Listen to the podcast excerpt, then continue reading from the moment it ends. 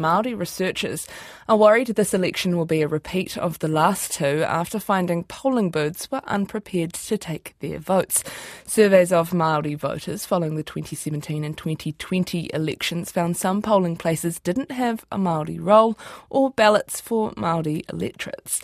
People voting on the Māori roll were also found to experience longer wait times. Joining us now is Associate Professor Veronica Tawhai from Massey University. Kia ora.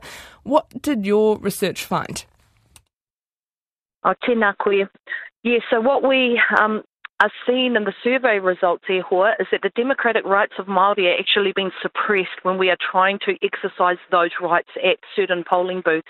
So Māori are turning up, and what we are finding is that some places have no Māori roll to be able to mark off the elector. Others do not have any Māori electorate voting forms, and so Māori are either being um, having to leave and go to another place in order to ensure that their vote actually counts, or they've been made to fill out a special vote form, which of course um, takes longer.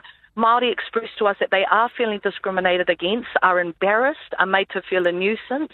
And so, in addition to these extra um, lengthy procedures that have been placed upon Māori for absolutely no um, credible reason whatsoever, is that we are finding that Māori are feeling disempowered and um, disenchanted by the whole process and feel that once again that we are just being rendered as second-class citizens. How disappointing is this? Oh, it's incredible. The fact that we've had the Māori electorate since 1867. So everyone will be aware that we had our first elections as um, Aotearoa New Zealand in 1854 following the establishment of the 1852 Constitution Act. And so there's absolutely no excuses whatsoever given how long um, the Māori seats have existed. And so we cannot blame Māori for feeling as though that there's actually some sort of institutional racism occurring, that there's some overt discrimination. We do know from some of the survey respondents that we had um, that they were treated poorly in terms of their choice to be on the Māori roll. And so Māori have the right to be on the Māori roll or general roll.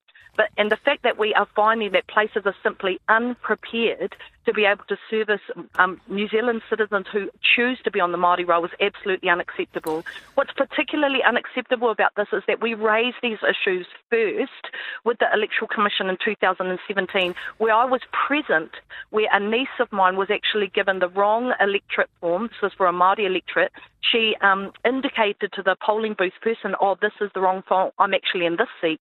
And the woman looked at her and smiled and said, oh, no, that's the same seat. So uh, you've complained though to the Electoral Commission. Do you have any confidence that this will get better for, for this year?